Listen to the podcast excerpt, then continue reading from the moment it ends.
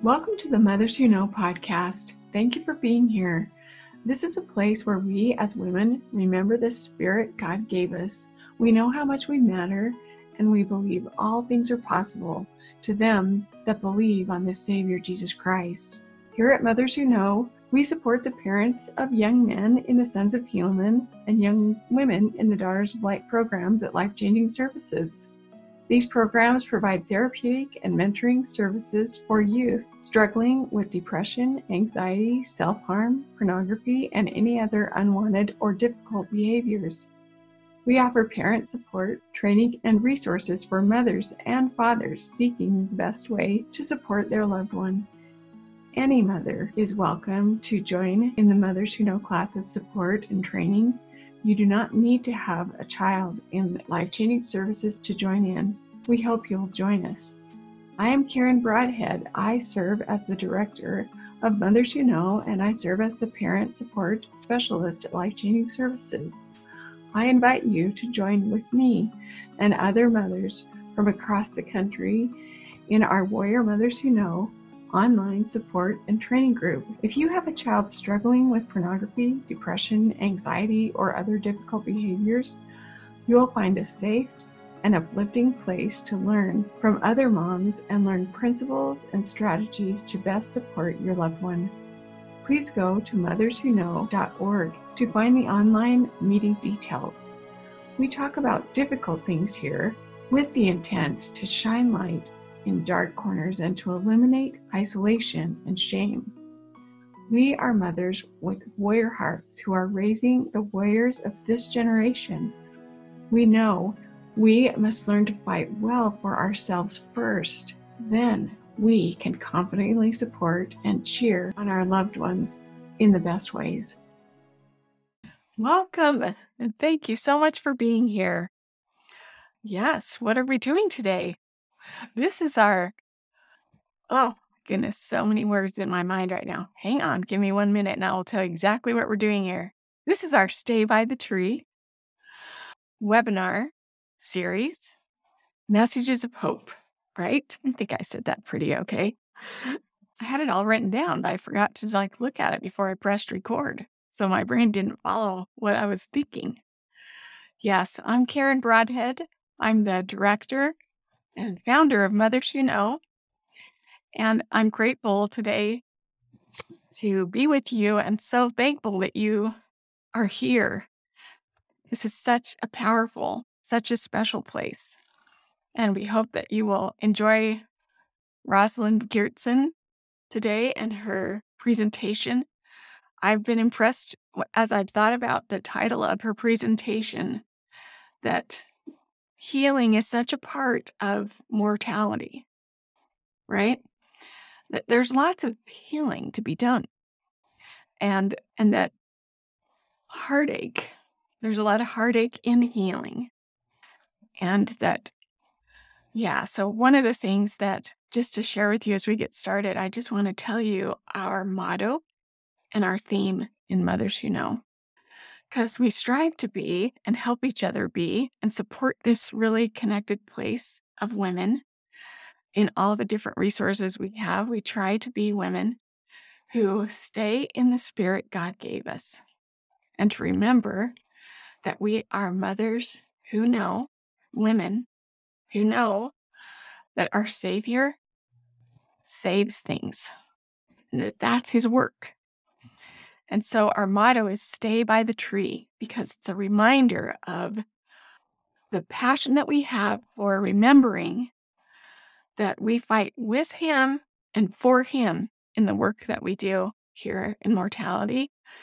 And in that, we are strengthened in our theme in Mothers Who Know.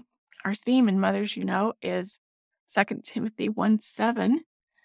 And it is it just teaches us all about kind of Rosalind when, with her title, Second Timothy 1 7, you know, talks about heaven's help. It talks about how literally our heavenly parents created us to have this spirit, the spirit they gave us. And so we we read in Second Timothy, God did not give us a spirit of fear, but of power and of love and of a sound mind. And so that's what staying by the tree, fighting with and for Jesus Christ in any stretchy thing that we're experiencing in our life um, helps us to do to to remember the spirit God gave us. But because there's a lot of heartache and a lot of healing to be done, we don't always stay in that spirit. It's part of mortality to to get better at remembering that spirit and staying in it so that we can support God's work with a spirit of love and power and having a sound mind. So, thanks for being with us today. I'm going to turn the time over to BJ. She's the co host in this meeting and has some announcements and things for us. I'm so grateful for her and for her presence. And I really so grateful for Rosalind and her sweet influence in my life, and so grateful that she's here today. BJ? Yeah, thank you, Karen. I agree. And I love how you got us started today. All right. So today's message of hope is by Rosalind Gerston, and the title is Heartbreak to Healing with Heaven's Help. And we're going to have uh, Debbie, one of our Mothers Who Know team members, to introduce her today. And so, Debbie, I'm going to I'm going to let you take it away to share. I'm so excited to introduce Rosalind today. She is one of my most favorite people in the whole world. She will get me emotional. She is one who is led by the Spirit. And when I met Rosalind, I definitely came to her with heartbreak. And she is just a beautiful soul. So you are going to love her today. And you are going to be so excited when you leave that you were here to feel the spirit and hear the wisdom and the words that she has to say. Rosalind Romney Reynolds Gerston is a certified Eternal Warriors mentor and life coach working with women, youth, and families. She helps others in preventing addiction and building self mastery. She is a grief recovery coach and mentors others in creating a new life after tragedy. Rosalind and her late husband are the parents of seven children. She and her current husband have a blended family. Both widowed, they found and married each other. With his two children adding to her seven, together they have nine children. Their most recent grandbaby, born this summer, brought the number to 24 grandchildren. So beautiful. Here's a beautiful picture of Rosalind's family all those cute little ones. We love to see these families. Rosalind, so beautiful. So she's also an author of the book Solo Getting It All Together When You Find Yourself Alone. It's a financial, emotional, and spiritual guidebook with helps about responding to grief and providing compassionate insight into the details that need to be faced as one rebuilds a life. Rosalind writes about how with faith in God, a friend, and new purpose, solo, life can be full of beauty, fulfillment, and hope. And I believe also that there's so many different ways where we lose loved ones, and sometimes it's they haven't necessarily graduated to beyond this earth, but there's so many helps and hints and direction in that for all of us. Rosalind is often featured on the podcast like Dragons Did They Fight, sharing her insights, coaching, and wisdom. It's an awesome podcast. I invite you to go listen to her. She's awesome there. Rosalind has also been commissioned by Maurice Harker to write the female friendly version of Like Dragons Did They Fight. And as you know, that book is one that was originally written, written for those who are struggling with pornography. And if you take out the word pornography and input anything that applies to you, the book is so incredible. But now we're going to get the female version, which is going to make it even better for us women who are going through our own walks of life. You can connect and find out more about Rosalind at this website, www.heartbreaktohealing.com, or email her and you can see her email. One thing I suggest is if you're looking at that, you could take a picture of that slide with your phone, but it will also be in the chat and also it'll be in the resource letter that we'll send out on Thursday. So don't get caught up if you think you missed something. We'll make sure you get it. And let's just say it out loud so it'll be on the recording. The email is Roslyn, R O S L Y N dot R R at gmail.com. All right. Roslyn, we're going to turn the time over to you to tell us a little bit more about yourself and then just lead us along in your presentation. I'm so excited that you're here. Okay. Thank you so much. I just first I want to thank Luann and Karen and BJ and Debbie as they've helped me so much as I prepared for today. They've been so patient and helpful as I figured things out. I'm thankful for technology, but it baffles me. And so they've been very helpful. I'm also grateful for all of you who've chosen to attend today because I believe that it shows that you have faith that the things that you do and the things that you want to learn make a difference and you're willing to sacrifice to learn and to receive the miracles and the help that you're seeking. I never really thought I would present again. I presented years ago and I was ready to retire. Just be a mom and a wife and a grandma. That sounded really good to me. But oh, especially when I went to a venue and I was asking how much the admittance fee was. And this young girl looked at me with a big smile and she told me, she said, Oh, but you'll get the senior discount, of course. And that was just, that was so defeating to me. I just thought, Do I look that old? And I guess I do. I hated it, but okay, there it is. But so I thought I was pretty done. And but I'm learning the Lord has plans for us that we cannot comprehend. And over the past year, he's opened doors and he's opened space in my heart for the thought that maybe there's other things he wants me to do and things that are uncomfortable and not what I had in mind. But because of that hymn, I'll go where you want me to go. That hymn has just been playing in my mind this year. I'll be what you want me to be. I'll say what you want me to say.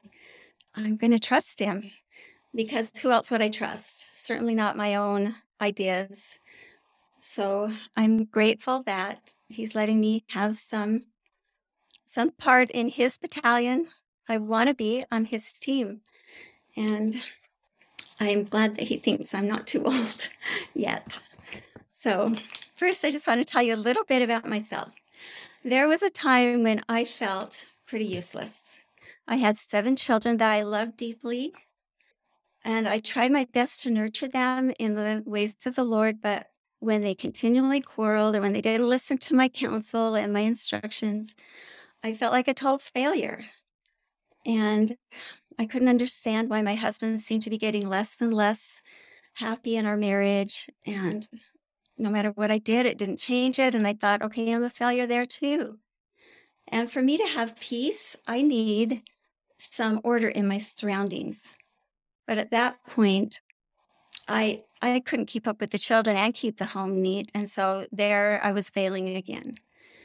And I kept thinking of the hymn, Sweet is the peace the gospel brings. And I thought, where's that peace? I just wasn't feeling it. And although I was trying to live the gospel and teach it to my children, I, I didn't feel the peace and I felt like I was a total failure and I considered myself I even told my sister-in-law once I'm just damaged goods. and I was I realized now I was living in a state of continual unresolved grief. Thankfully I don't feel that way anymore. I'm so so grateful. I've come to see why I was feeling those feelings and how Satan used my circumstances to convince me that I was a failure and that I was useless and that I was damaged. But I'm going to share the screen now. This is how I want to help you see how the adversary works in your life, and more importantly, how Heavenly Father and the Savior are working in your life to help you. And what a blessing it is to have the Spirit of God with you so that you can see through the adversary's lies and know the truth about you in your life, no matter what's going on around you. So, as I begin, I invite you to just take a moment and take a deep breath. I have to do this often. And just release, as you exhale, release any stress or any tension that you're feeling right now so that you can just be present and present to the Spirit, not so much to what I say, whatever the Spirit has to teach you or to share with you today. I remember President Kimball's wife, Camilla, used to say about things that were bothering you, just put it on a shelf. just be present and put those things on the shelf and they'll they'll resolve. Answers will come. And so that's what I'm hoping we can do today.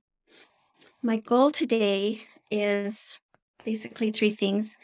I'm hoping to help you feel renewed faith in the Savior Jesus Christ and in the cleansing, healing power of his atonement, which faith can help you feel hopeful and capable and strong, like that scripture that was quoted earlier. I'm hoping to help you know that you are loved and that know that in your heart and your soul, and that God is aware of you and is sending help through the atonement of Jesus Christ, which I have learned is a real power that we can call on for help and strength. And I'm hoping that you'll do something, that you'll choose one of the tools that we talk about that can help you to begin today to improve your life. So, I was invited to speak about grief, and that's not a very popular topic. But I love speaking about grief because I believe we all grieve continually. There are so many opportunities in life to grieve all through our lives, and we need to know how to do it. I'm going to share a little bit about four of my journeys with grief. But first, I want to just talk about grief for a second. So here's a definition, one of my favorite ones. This is from Deanna Edwards. She wrote a book called Grieving the Pain and the Promise. And if you have your form printed up, this is one of the things you can fill in.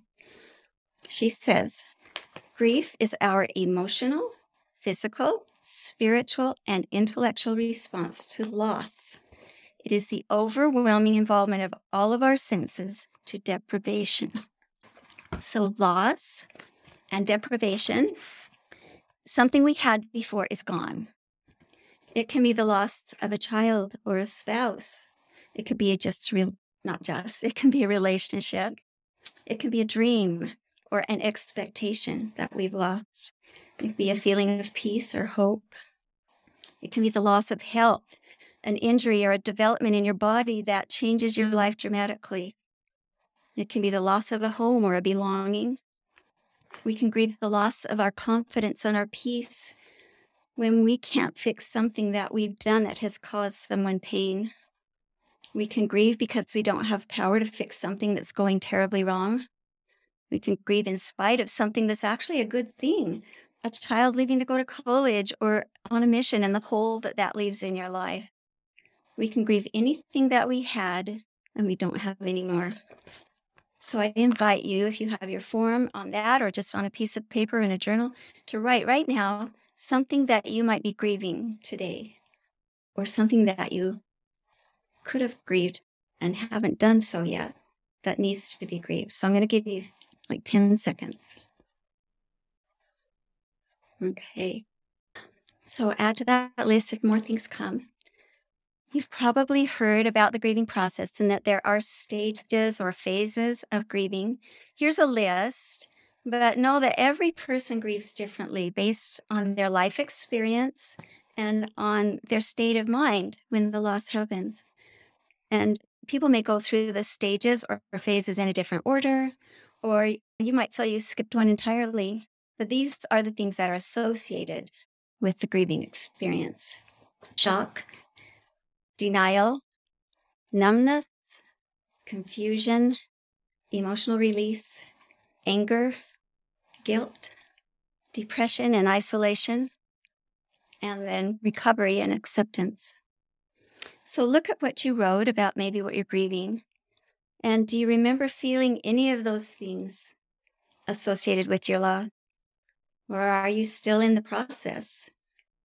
To me, the most powerful thing truth that comes from this list is knowing that each of those things is normal and expected and okay to feel.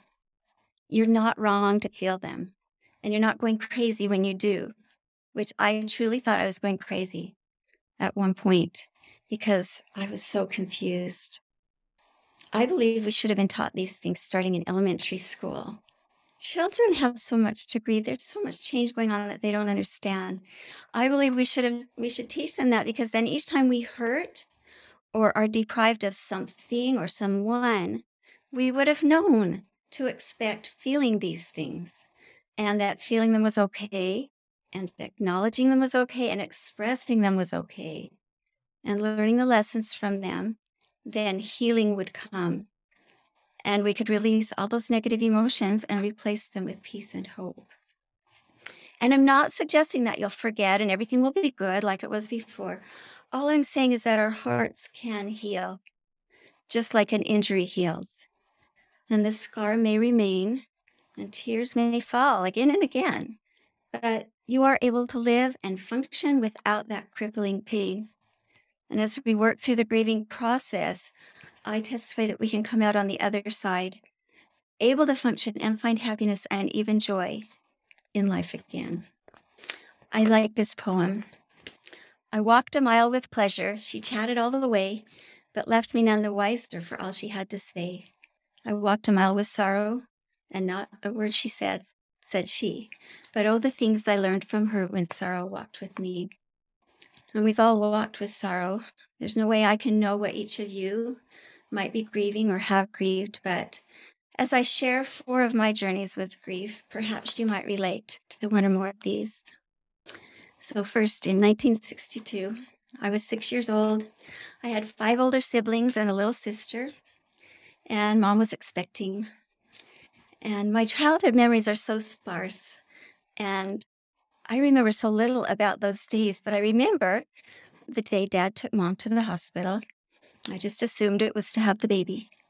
And a couple of days later, I remember kneeling on the couch looking out the big picture window as dad helped mom out of the car, empty handed, and led her silently into the house, down the hall to their bedroom, and closed the door. And I just felt this deep sadness descend on the house. I'm sure one of my older siblings must have said something about what happened, but I don't remember it. And I just have vague memories of a couple days later of this tiny closed casket being brought into the living room and neighbors coming and hugging my parents. But I was so confused. My little heart was just so heavy. But I didn't dare ask questions because I knew it would just create more sorrow. Okay, my second journey for years, my husband had becoming more and more unhappy and unkind, and I was already grieving the loss of the sweetness in our marriage when 27 years into our marriage, I discovered that he was deep into an addiction. And at that point, I just sank into despair. I lost my hope of recovering the marriage and any sense of self worth because, of course, it was my fault. I was a failure. Okay, my third journey was the afternoon when my sweet son came to me, traumatized by something that he'd seen that had been left on our computer. And I just grieved the loss of his innocence. I was so mad. And my my inability to help him recover that. I could never do that. And I was so angry at the world that he had to grow up in. I grieved the loss of his innocence.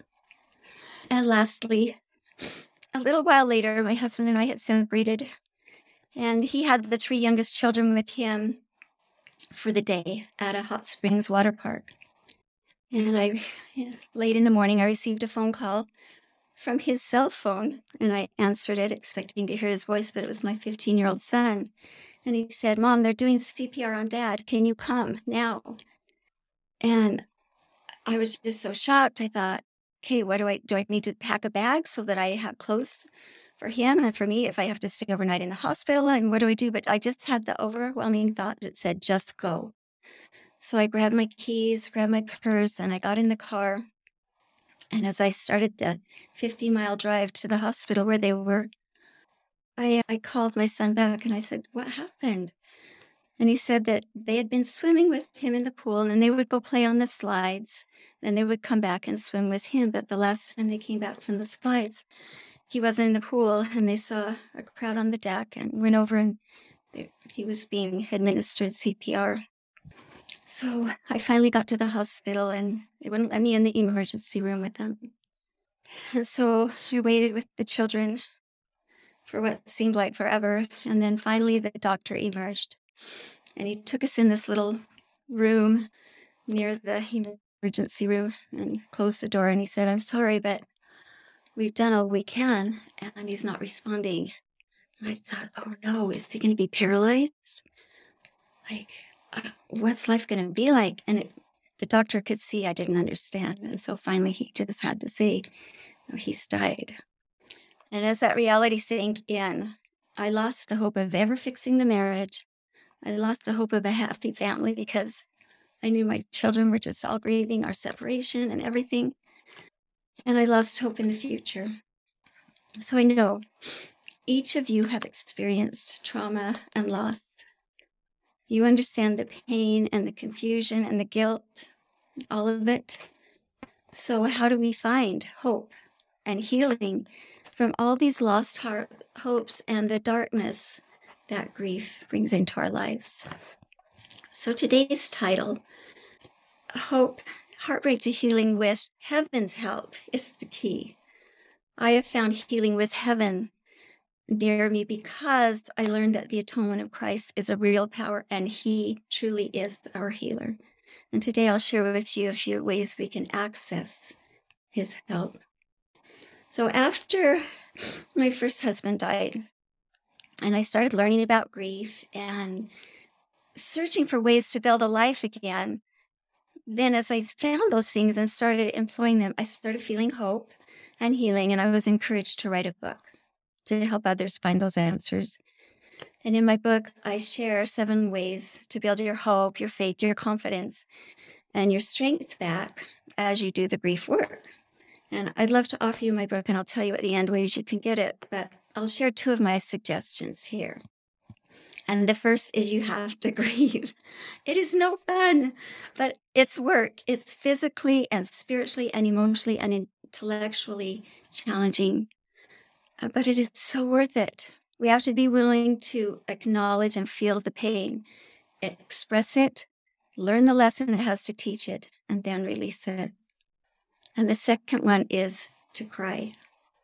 It is so helpful. Tears are the body's release valve for stress, sadness, grief, anxiety, and frustration. Emotional tears shed stress hormones and other toxins that accumulate during stress. That is so important to know that crying is good and healing and healthy. Crying also stimulates the production of endorphins. Did you know that? That crying, when we're so sad, stimulates the feel good hormones. It's just such a gift that Heavenly Father has given us. So these two are so important, but there's one thing that stands out above them and above all others, and that is that we have to trust that the Savior has suffered all we are suffering and trust that through his atonement, he can and will help us and heal us. I love this quote. There really is light at the end of the tunnel. It is the light of the world, the bright and morning star, the light that is endless, that can never be darkened. It is the very Son of God Himself we need to choose to believe. And this is on the form too. Belief begins with choosing the thoughts I will allow into my heart. I loved in 2014 when Elder Clement got spoken in conference and said, as long as we allow Satan access to our heart, and that word allow was so powerful because it teaches us we don't have to allow those negative thoughts. So doubt your doubts. How many times have we heard that? Where do the doubts come from? We like to talk about three main sources of our thoughts just our own thoughts, what our spirit's thinking, and then the thoughts from Heavenly Father and from the Holy Spirit, and then from our enemy, Satan. So we need to be able to discern the source of our thoughts and ask of each one, is this leading me to faith and belief and healing? So I'm going to do a little experiment with you for just 15 seconds. Write down some words of it's exactly what you're feeling right now, anything that you're feeling. Just write down whatever comes to mind. Okay, start now. Okay, I'm going to read you something from the book Feeling Good by Dr. David Burns. All your moods are created by your cognitions or thoughts. You feel the way you do right now because of the thoughts you are thinking at this moment. So apparently, that teaches if I want to feel differently, I need to think differently. I need to change my thoughts. If I want to access the healing offered through the atonement of Jesus Christ, I need to choose thoughts that lead me to faith and that keep me close to Him. So, as was mentioned, I teach the Eternal Warriors course, and something that's so genius about this course, besides helping people get consistent with their prayer and their scripture reading and journaling, do those for sure.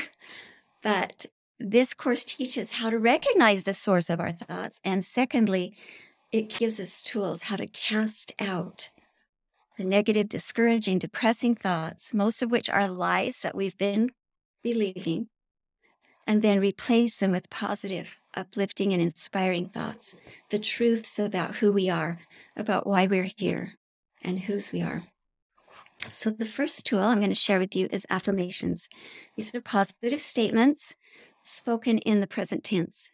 And that's one way that we help people learn to change their thoughts is as soon as they recognize a negative thought in their mind, we teach them to recognize it, to call it out, and then refuse to listen to it. And in essence, they say, Nope, nope, I recognize you. I'm not going to listen. And then they repeat an affirmation that states the truth about them and about life.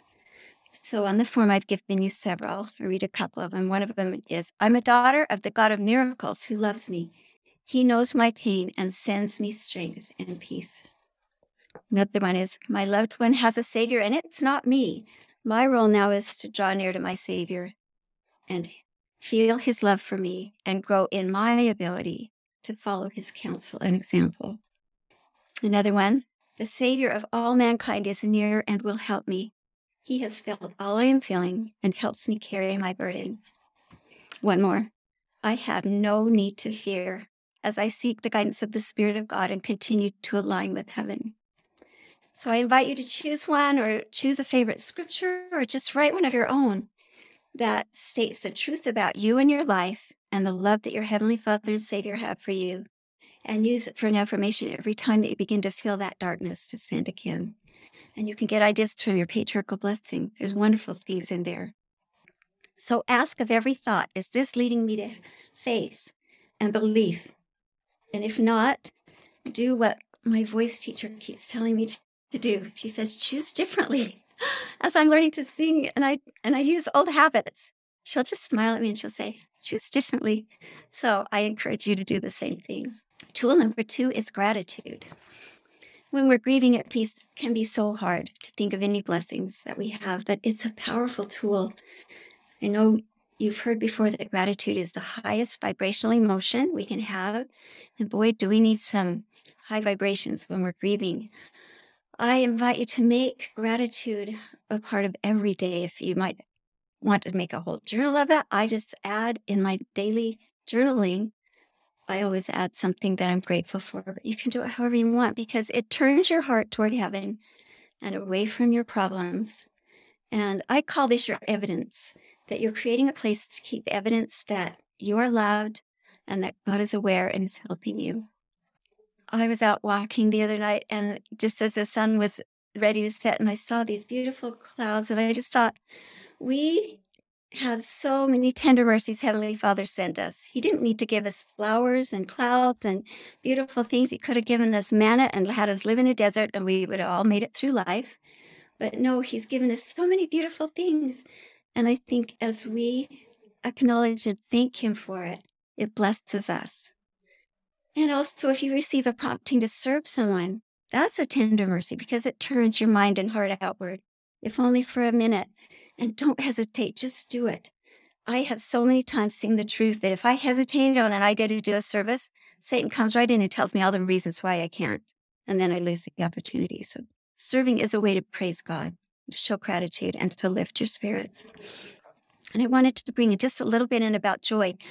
I, re- I remember President Nelson's statement that the joy we feel has little to do with the circumstances of our lives and everything to do with the focus of our lives. And I think, I was wondering, how can that be true when I'm really, really grieving?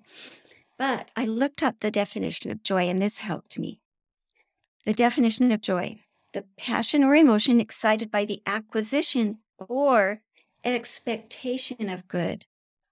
It's the gratification of a desire or some good possessed or by a rational prospect of possessing what we love or desire. So joy can be future looking. We can have joy knowing that in the future something will happen and God's promises are real. So that's usually where joy is while we're grieving. If I if my child is struggling, my joy is in my Savior and his promise to help and heal. If my marriage is struggling, my joy is in knowing the Lord has promised to sustain me and guide me. He'll take care of me. And if I've lost a loved one, my joy is in the Savior and his promise of reunion. We just have to believe that joy is possible. Okay, tool number three is music. Music is such a gift. Because while we're grieving, we really need to cry, and sometimes we don't want to. I encourage you to make a playlist of songs that help you feel like crying. Music touches our heart and our soul and our brain in ways that nothing else can. And so you can use it to help clear out the pain that's buried deep inside you. David Burns, in his book, counsels people who are grieving to schedule grieving time. And I think that's so wise because how many times when you're grieving have you been out in public and all of a sudden the emotions just come over? And there you are in a very embarrassing situation. But I found it to be true that if I scheduled grieving time, played those songs, and just cried, that then it was less often that that would come out unexpectedly. Hilary Hilary Weeks' song, Just Let Me Cry, is a perfect one. There are so many. So just make playlists for that. And I also encourage you to make playlists for when you need to feel happy or when you need some energy. I have certain songs I like to play when I'm cleaning, they just get me going. But music is just so beautiful. And I always am careful to choose music with uplifting, virtuous words and melodies that invite the spirit. Okay. In Maurice's book, I'm not okay, you're not okay, and that's okay, he talks about the grieving process and how he aligns the process with the 12 step program with grieving and how it help, helps people turn toward God and how we can use that same program. And step number three is God can help me pr- succeed if I turn my life over to Him.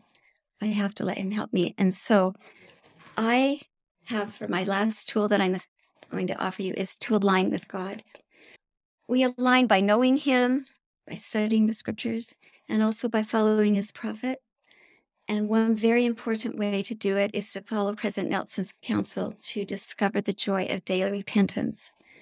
The last thing we need when we're grieving is to have unresolved things in our lives that distance us from Heavenly Father and from His Spirit and from the cleansing power of the atonement of Jesus Christ. We have enough to grieve without adding the guilt and the shame and the lies that Satan will pour on if we have things in our lives that we need to repent of.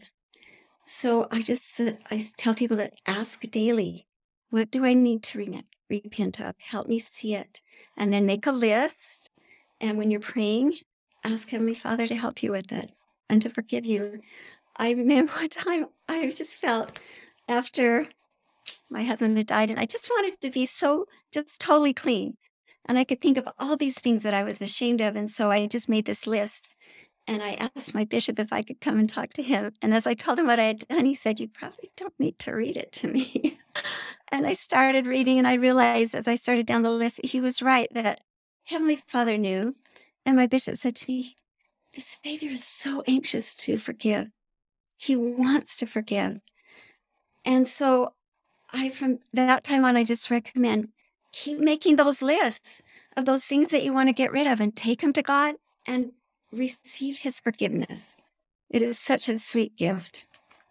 The Savior is near. This is a quote from the Emotional Resilience Manual, and I highly recommend that course. So powerful.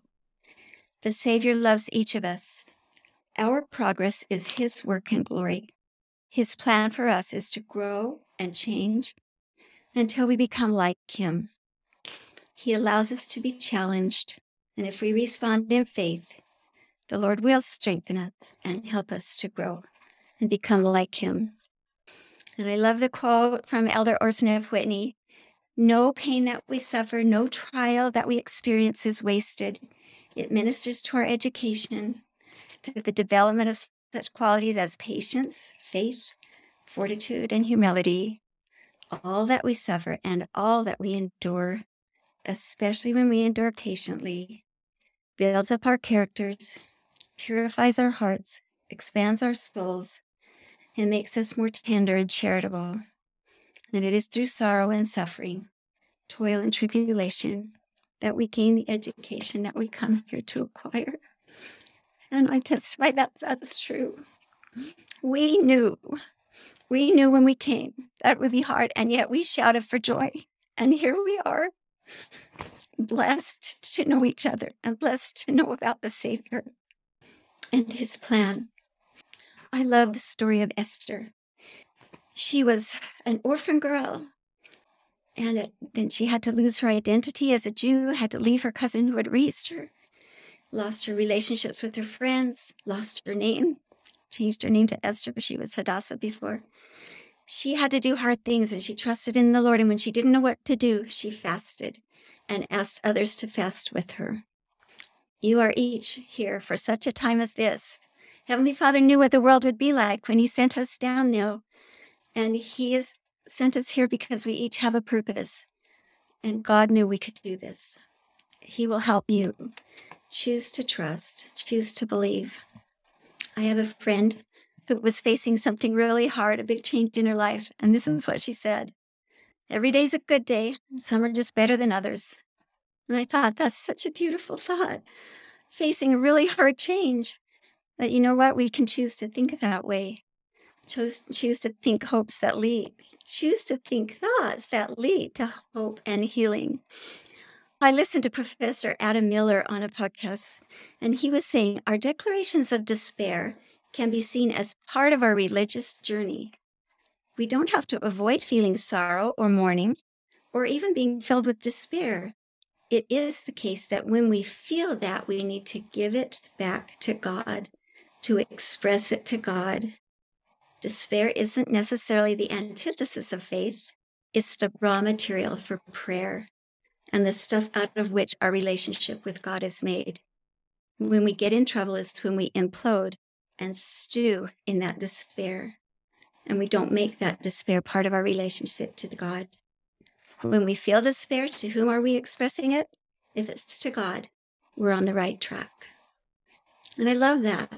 There have been times when I've expressed anger to God, and I think He's okay. I think He understands that we feel angry sometimes, and He wants us to communicate with Him. So each day, each moment, we're showing who and what we choose to let prevail in our mind and in our lives. At this moment, will I choose to let the adversary bring me down to despair and to complaining, to despondency, and to stay in victim mode? Or will I choose trust and trust that the Savior is near and will help me?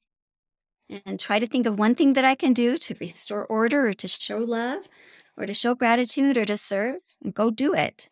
And then praise the Lord for letting me be alive in this moment. If I'm alive, there must be a reason. That's what I kept saying to myself after that first lot with my husband. I asked Heavenly Father, help me find the reason. Why am I still alive? And then help me, teach me how to live that reason. The one night in the very hardest years, I went downstairs to pray. Our bedroom was on the top floor of our very old three story home, and each step down to the basement, I just felt deeper and deeper darkness and grief. My marriage was in a shambles. I was failing at pretty much everything, and I didn't know where to turn except to God. So I knelt on the cold, hard, ugly black tile floor and leaned into the torn couch. And I just told Heavenly Father I didn't think I could do it any longer. And as I knelt and wept, I felt his answer come. And he said, Hold on. I will be with you. You can do this. Hold on for one more day. I'm going to play you an inspired song that Michael McLean wrote. So hold on. Hold on to your faith in Jesus Christ. Hold on to all that you love and hold on to hope. And you can do this because the Savior has promised to be there with you and help you through it. And I did hold on one day, one hour, sometimes one minute at a time. But he was true to his word. He was with me. And the closer that I drew to him, the more often I felt him and saw him in my life. And I know he will do the same for you. Our prophet has counseled us to seek and expect miracles. So do it. Choose to believe and choose to invite him to perform whatever miracles it is that you need in your life that will help you to grieve and help you to heal. Use the tools, align with God. I pray that you felt something to lift your heart. I pray that you know more clearly that God is aware of you and that He will help you grieve completely using tools when they're needed so that you can move forward to hope and healing. If he can use me, he can use you. And I'm so grateful for the opportunity to present today. That as I've prepared, I've found old pockets of grief still inside me, and I've cried them out and been able to learn what they were trying to teach me and what how they've been holding me back, and then been able to fill those pockets with love and hope and healing. And I pray that you'll be able to do the same thing. Thank you so much. Thank you so much, Roslyn. Really, we're so grateful. That was so beautiful. Thank you for that. Ladies, we're going to transition. We are so grateful for this webinar series and to have Roslyn here and all the presenters that take their time to share with us. And we're going to move into a Q&A. Yeah, thank you, Karen and Roslyn. Thank you so much for your your message. I've got a couple questions that I was going to start with. With Rosalind, if I could just start with a question or two while we're watching for those to come in the chat. You mentioned you mentioned in the beginning that part of this grief process is acknowledging and expressing the grief. Can you just share a little bit more about that? What does that look like? What would what would we do to acknowledge and express? I know you mentioned we can express to Heavenly Father, even some of our feelings of anger. But are there other ways we can express and acknowledge grief? Yes. I think, first of all, it requires that we recognize as a culture and help each other recognize that grieving is a necessary process and it's something that we're all going to go through so it's okay and that if if you are grieving and somebody asks how you're doing, it's okay to say, I'm having a hard day and acknowledge that. And we don't always have to say, I'm, I'm, I'm good and push, push others off because I don't know how often, I don't have statistics on how often when people say, How are you doing? they really want you to tell them. But I think it's more often than we think. because I know when I'm asking somebody, if they're having a hard day, I want to be able to put my arm around them if that's comfortable for them, or just say, Oh, do you want to talk about it? But acknowledging the fact that we're grieving. And when you have a loss, acknowledging it, acknowledging it to yourself that you're going to need to go through the process. So, all right, I have this loss. It's going to take some work to heal. And I know I don't have time. I know I don't want to feel the pain, but if I want to live life fully, I'm going to have to do that. And so just acknowledging, okay, I'm in it for however long it takes, and then just enlist with Heavenly Father and say, I want to do this. I want to get through this. I want to come out on the other end and be better off for it. So that's the acknowledging. And then expressing it, as I said, if somebody asks you and you feel they're a safe person, and find some of those in your life, ask for them. Heavenly Father will send them. They will show up, I promise. But so just say, yeah, can I tell you really what I'm feeling today? And then express it. And in those days when you can't find somebody, go to the mirror. My mirror is my friend because I can go and I can just express anger. I can express, you know, just frustration. I can express whatever to the mirror. And that tells my brain this is what it looks like. It's like it's like telling my brain what's going on in there metacognition. I love that word because it sounds so fancy, but all it is is knowing what's going on in our brain. And if we know what's going on in there, then we can, like David Siegel says, we can name it and tame it. and we can actually resculpt our neural pathways so that we're going on thoughts that take us toward hope and healing rather than down to despair. So acknowledge the fact that we all grieve and that somebody you talk to might be grieving and you could be that safe person for them. Acknowledge that when you're grieving, there will be people that you can talk to and always you can go to the Savior and then express your grief. Let people know that it's okay. You feel okay with tears and I feel okay with tears. We just need to, as a culture, we need to be okay with tears. Isn't that a beautiful thing that they actually release endorphins? I just think, whoa, that was a beautiful gift, Heavenly Father. Yeah. That was one of the new things I heard today that I loved about tears. So I love that you shared that. It was, I was thinking of my son who was having some tears last night as a friend of his leaves this morning for a mission and he spent the day with him and I just and so bad he didn't want to have those and so now I've got something to share with him about why that's a great thing so thank you. Here, here's another couple of questions Rosalind and thank you for putting them in the chat. It says thank you for sharing your story. What's the best way to recognize that someone else is grieving and to let them know it's okay and that you support them? Or how can you help others allow us to grieve? It seems like we're in a hurry up and be happy culture. Oh, for sure. That's so true. Oh, I, one of the things that I pray for is for more empathy. And I think that's one thing that we can do is to just pray for empathy and the spirit of discernment so that when we are mingling with people around us, the spirit can whisper to us, this person could use some help. You know, this person could use a hug or a smile or whatever. So that's one idea. And then to speak openly about those kind of things, to not hide when you are having a hard time.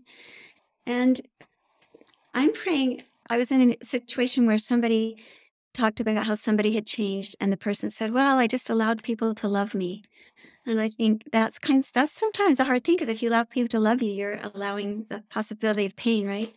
But as we become more open to those around us, I think they will sense that we can be a safe place. And then they will, I believe that Heavenly Father leads us to the people that we need to be led to, especially as we ask for it. So as your seat if you're seeking people that you could be safe with, also be praying that you can be that safe person for them. In your families, talk about grief and how it's it's a good thing. Grieving is good as long as we follow the process and get to the end and turn it over to God. So I don't know if those did that answer the question. Super. Thank you, Rosalind. Okay. And then another question. You spoke about pockets of grief, and you even mentioned those that you said you were preparing to share a message. And I think we all have them. What work do we do to acknowledge them and help help them to heal? You've mentioned some lots of things today, but any additional thoughts? Well, one thing is I don't know if you've ever excuse me, when you've been praying, you start to feel that tightness in your throat and you know it's like, oh, that feels like I'm going to cry. And you swallow it and you keep going and you don't let it happen. I believe, like I read scientific studies that when we have an emotion and we don't express it, it finds a place to lodge in the body. And then those can create illnesses later on and problems. And so that's what I'm referring to when I say pockets of grief. It's times that I experienced something where I was shamed or where I was devastated or whatever, and I was not in a place where I knew what to do with it. And so I stuffed it. And so every once in a while, a little memory would come up. And like as I was doing this, I realized as I was thinking about like when I was a little girl, I realized how hard that was for me. And that just, there was more there to grieve. And so it came out. I, what I meant by that was just those little times that we've stuffed an emotion and it's still in there waiting to come out. And we can let it out as we do the grief work, as we go through the steps that I suggest in my book and the things that we've talked about today, even just doing those can help bring those up. And then remember what Dr. Miller said give it to God. That's what we do with it. We, we make it part of our relationship with God. This is what I'm feeling. I need your help. Please take it as I express it. Thank you, Raslyn. Okay, here's another insight and question. Thank you so much for opening your heart to us. It helps us to see others doing so. It's very vulnerable feeling, but it is such a superpower. And the question is I was slow to get my worksheet printed out. Would you please review the grief defined statements so I can fill those in and have those? Yes. Okay, so grief is, do you want me to just read it? Sure. Grief is our emotional, physical, spiritual, and intellectual response to loss. It's the overwhelming involvement of all our senses to deprivation. Thank you, Raslyn. Okay, thank you so much for your questions. It means a lot to have you send them in. So thanks for taking time to do that. My husband had a stroke last year and now has cognitive challenges. I am now responsible for his medical care, appointments, medicines, driving, in addition to all the household management, finances, etc. He has great anxiety and panics when I'm not nearby. I am so grateful that he is still with me. But how can I take time to grieve the loss of who my husband was? So, oh, I am so sorry. I can only imagine. That's what I thought I would be facing at first when I went to the hospital for my first husband, but that I'd just be the caretaker. And I can just imagine the weight that you're carrying, and I'm so sorry just remember a talk in conference about somebody who was in a similar situation and how the only way she got through it was turning to the Savior and every day asking for his help. And I I'm sorry I don't have the the specific talk in mind, but you want to email me, I'll see if I can find it and get that for you. But taking it's not so much taking the time to grieve. I don't consider it a time taking thing as much as a willingness to be vulnerable and to allow the pain and to express it. So, whenever I would, I would certainly recommend that some of that scheduled grieving time that Dr. Burns suggests because that is so helpful. And writing, write a lot. That helped me so much. Writing is very cleansing and it can help you be very clear about exactly what emotions you're feeling because the more specific you are about the emotions, the easier it is to name and tame them and create a better response for them. And we have actually an Eternal Warriors mentor who's in a similar situation that I could recommend that you talk to. Kelly is so, so beautiful to listen to. So I would recommend reach out to her and I can give you her contact information. Thank you, Roslyn. And Roslyn, do you use something like some kind of a tool? Or I, I know sometimes we think emotions, sad, bad, happy, or or you know, sad or happy. Do you use something that helps you to be able to look at lots of emotions or identify them or name them? Yes, there's a thing called the emotions wheel. It's online. You can just Google emotions wheel. This is so helpful because it gives you all the basic emotions. And then as you go out, it gives you some more specific ones. And you can just look and say, okay, I'm feeling anger. What else am I feeling? Oh, frustration. Oh, and it just helps me to say, okay, this is what I'm feeling.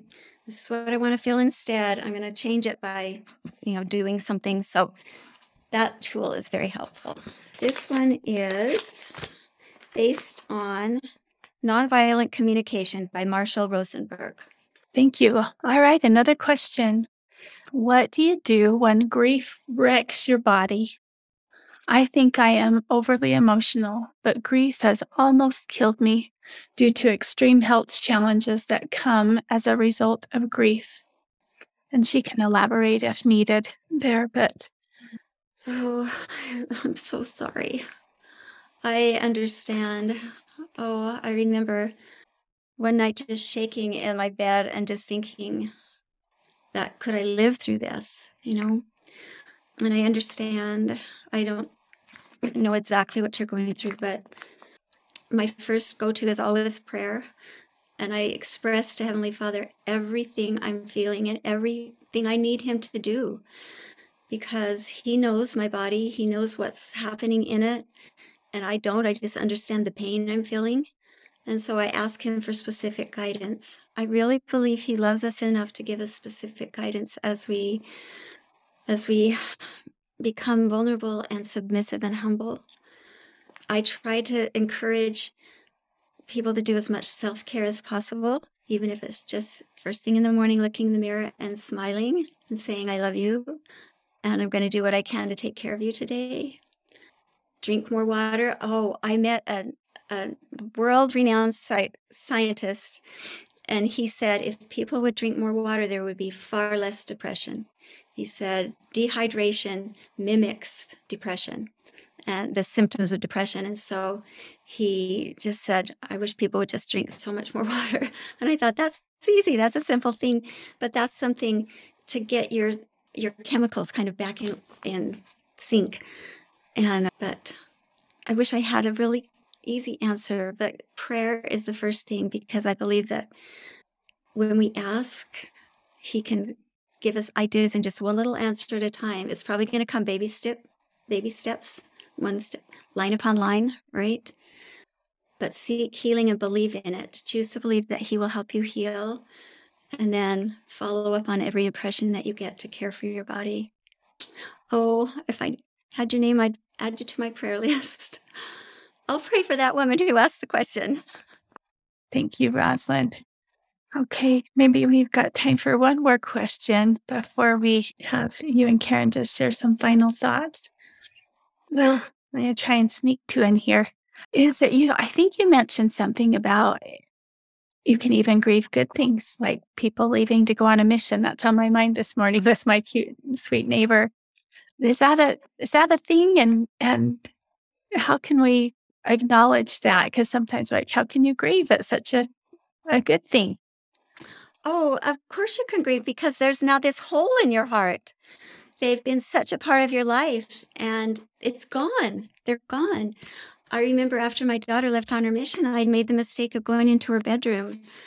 Oh, don't do that. Don't do that for like a month. And it just hit me that that beautiful influence in my life was gone and gone for 18 months. And that's a feeling of grief. Yes, of course we'll grieve that and we'll go through the process. It's not going to be like the shock and the trauma, but it's going to be the same.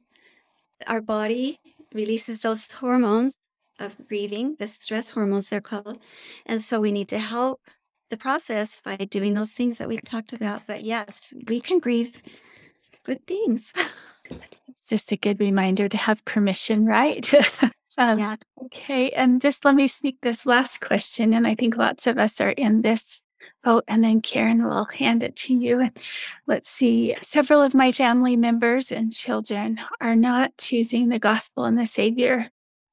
This this circumstance has caused a lot of grief. Any any additional thoughts there, Rosalind? I empathize. And the thing that has helped me so much is I'm trying to think who told me. Well, that saying, this person has a savior and it's not me. And my role right now is to be as close to the savior as I can so that as these loved ones take their journey, they always see the joy I get in the gospel. That the gospel, living the gospel, brings goodness and joy into my life. And I can't change them. I don't want to change them. They have their own journey. God's on it with them. I trust them and I trust my Heavenly Father that He has a plan for them. And I know His plan isn't for me to, to grieve all the time because of things that others have chosen. His plan is for me to find joy in the gospel, to serve others, and to try to maintain the relationship if you can. If they allow it, do all you can to show love. I just love, I just love the people in my life. And of course, if I could make things different, I, I might do so. But thank goodness that's not my job. I my job is to love. And so it's been a huge education in how to love. And it's beautiful. I love the fact that I can still love and be involved with and share life with these people. So I hope that helps. Thank you so much, Rosalind. You know, I was just thinking when you ask us to write down, what are you, consider what you're grieving right now. You ask us to write that down on our papers, I would imagine that all of us wrote down more than one thing because you said it's not just like something super obvious. Like you think, you know, there's something we can all be grieving all the time. Like there's something we can identify that isn't going the way we expected or that we've lost that we can't get back. So many things. And so that was really special to me that you asked us to do that because it helped me to clearly identify just in my own life and have some more self compassion right there. Right. Because a lot of times I just think we think, oh, we're just keep marching along. We just keep doing our best. Right. Just keep doing it. We just keep moving along. But so much healing can happen in our lives when we acknowledge what needs to be seen with some self compassion and so that was just really special and sacred to me that you did that. Because as I looked at my list, I thought, well, of course I'm feeling like this. Of course, whenever I think about these things, that is frustrating, discouraging, painful, right? But so I think we often lean into choosing hope is just acting happy, pretending none of that exists. Right. Yeah. And we are so full, right, in our day, so full of stuff to do all the time. There's always something we could do to numb ourselves, distract ourselves, or go get busy doing. And so I also loved your message of, you know, that doing whether you're doing it along the way and just being a, you're having an awareness of it and allowing yourself with some self-compassion to to grieve and to be cared for in the human experience you're having or if you schedule to take time to take care of yourself to grieve and to acknowledge what am i grieving right now just write those things down not like i'm going to write all about them and they're going to make me so depressed for days. You know, it's just, no, this is a healthy place that I'm purposely and intentionally bringing out so that I can also have this, you know, heaven's help, right, in this healing. That's what you invited us to do was if you make it more available, something we learned a lot about in mothers, you know, in our Mom Power training and the different resources we have is that, yeah, being available is key for us to access the power of the atonement. And it's through the negative, hard things in our lives that we are more susceptible to the adversary telling us so many lies and trying to make us so much more miserable in difficult things. And so, since your example of saying, write them down, proved to hopefully not just me, but lots of us that there are lots of things we're grieving right now, right? This was a very timely lesson for any woman that's here, unless she's an alien and not a human. You know, I, I just think for sure we all can say, yep, that is part I I am grieving. And so I just I'm excited we have your presentation and that will be something recorded that people can go and learn from and listen to over and over again. And I know that Rosalind agreed to share her slides with us as well, and those will be in the show notes of our podcast that this will be posted on. So, yeah, you will definitely get the recording in your email because you're registered, but you can also point people to the podcast that will probably be posted this Thursday at the latest. So thank you, Rosalind. I'm so, so grateful for what you shared today. And I'm I'm thankful for my personal experience. Thank you so much. I am so, so grateful that you asked me to do this. I didn't want to do this. it scared me and I and I I just didn't think I had time, but Heavenly Father just showed up and made help things come together. I love the name of this series, Stay by the Tree. I love that.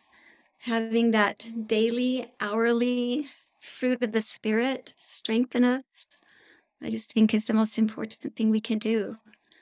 It is the most important thing we can do to stay connected with Christ. And I just recommend that we all feast on the fruit, feast, really feasting, and making as much time as possible to be in the scriptures. I have, we have what we call our armor music that we play every morning while we're showering and getting dressed, and it's the free. It's awesome. I think it's in the resources. You can get the BYU Men's Chorus CD, a whole CD free online. You can just download it and listen to that beautiful music every day, just filling your heart with hope and truth. Keep then one thing, just keep asking, what can I let go of? What do I need to repent of? What can I, because being clean feels so good and we need to feel so good when we're grieving. So just trust, trust Christ and ask Him each day, what can I do to, today to complete my grieving when you have something that you're grieving and you'll get an idea. Do it just keep doing those things. I love the line upon line precept because it tells me nothing has to be hard. It can just be, it can be uncomfortable. It sure is uncomfortable, but it's not hard. We can do it. I Yeah. just thank you so much.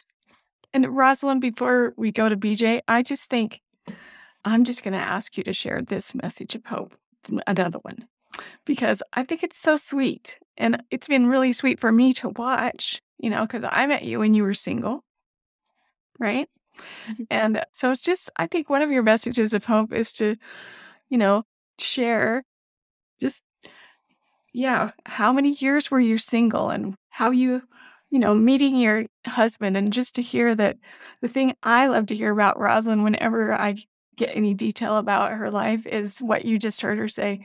Yeah, in the morning, me and my husband were the only ones here, but we play this music really loud and it gets us ready for the day, you know, while we're getting ready. Like, that's just, it's just been a beautiful thing to notice that, yeah, that you were, you know, that that's a message of hope too, is that, you know, there is sorrow. That's a real thing. And there's pain, and it will always be a, a thing. It's real. It's happened, right? It's going to be part of our story. But there's also so much joy that comes, right? And so, would you just mind sharing that? I'm sure a lot of people might be a little bit curious about that. So, is she married? Oh, yeah, she has that family. And it said at the beginning, but it's just fun, and women love that kind of stuff. Okay. Well, after my first husband died, my mom, who had my my father had had a stroke that kept him in bed incommunicado for 10 years and then he find, he passed away and a few years later my mom met a man that she had gone to elementary school with and she married him and so for the last years of her life she had companionship and after my first husband died she would always say i wish you could find a companion like me and then she had a stroke and needed hospice care. And so she came to my home. And the hospice nurse who cared for her one day said to me, You know, when he's ready, you need to meet my brother in law because my sister just passed away. And I think you two have a lot in common. And turned out to be that mom brought a husband into my life because I had told Heavenly Father, No, no, no, no, I'm good. I don't need marriage again. I was, I've done that. I just want to be a mom and a grandma. This is happy for me. So it took a lot of time for Heavenly Father to encourage me. But one day I was out walking and I felt the voice say, This is a gift I want to give you. but you have to learn to love. And so knowing that Heavenly Father was in on it opened my heart to the thought of, okay, I can I can talk to this person, maybe go out with him. it turned out that he just was a good man. And Heavenly Father brought him into my life and he's taken the Eternal Warriors course with me and he loves the program. He says it's the first time in his life he's ever been con- what do you call it when you oh, but when you do something every day, what's that word? Consistent. Consistent. That's the word. In his scriptures and his writing and his journaling, and he lives the principles. It just is such a beautiful thing. And I am so grateful because after my first husband died, my stake president said, This does not have to define you. There's hope and joy ahead. And so I clung to that. And it's been more than I can ever, I have more gratitude than I can ever express for all the blessings that I have. So Thank you, Rosalind. Thank you so much. Okay, BJ, you're on. Yes, we appreciate you. Just lots of gratitude for you coming and sharing your good heart, Rosalind, with us today. And as just one tiny thing to put in here, and as we were meeting with Rosalind before we started today, we were just saying, Rosalind, you're so amazing and awesome. And she just said, Do you know who is the Savior is? And and that she just wants so much to point to him. And that's been so obvious with what she shared today. Thank you so much, Rosalind. And you are wonderful as well. All right. Thank you so much. Thanks, everybody. We love you and love that you are here today. Thank you for being with us today, Warrior Moms. I invite you to make a donation at the top of our website, motherswhoknow.org. Any amount you can afford today will help us keep Mothers Who Know services free for all moms. Thank you so much for your generosity. Moms, remember your divine identity and great worth. Continue in your courageous efforts to support God's great work. Notice the miracles you see every day, the evidence of the Savior's love and mercy. Find the message in your message. Reach out and share the principles you learn in Mothers Who Know with other mothers. You are God's secret weapon for good in this world. Finally, a few pieces of information for you. I recommend a few other podcast channels to listen to. Like Dragons Do They Fight podcast, that includes interviews and stories with those that have struggled and overcome something in their life. And the Eternal Warriors podcast, hosted by two YSA age young men who share their story, teach valuable lessons, and interview special guests. You can follow us on our social media pages on Facebook under motherswhoknow.lcs or search for Mothers Who Know, and on Instagram, username at mothers underscore who know. Last, if you would like additional support and training, please go to mompowertraining.com to sign up for the next eight week Mom Power training class for all moms. You can also go to the Mothers Who Know website at motherswhoknow.org or our parent company, Life Changing Services, at lifechangingservices.org to learn more about our excellent services to support you and your loved ones. Thank you so much for listening today. Please feel free to email me anytime with questions or to set up a complimentary 30 minute appointment to visit. Please email me at motherswhoknow at lifechangingservices.org. Looking forward to hearing from you, amazing moms. See you next time.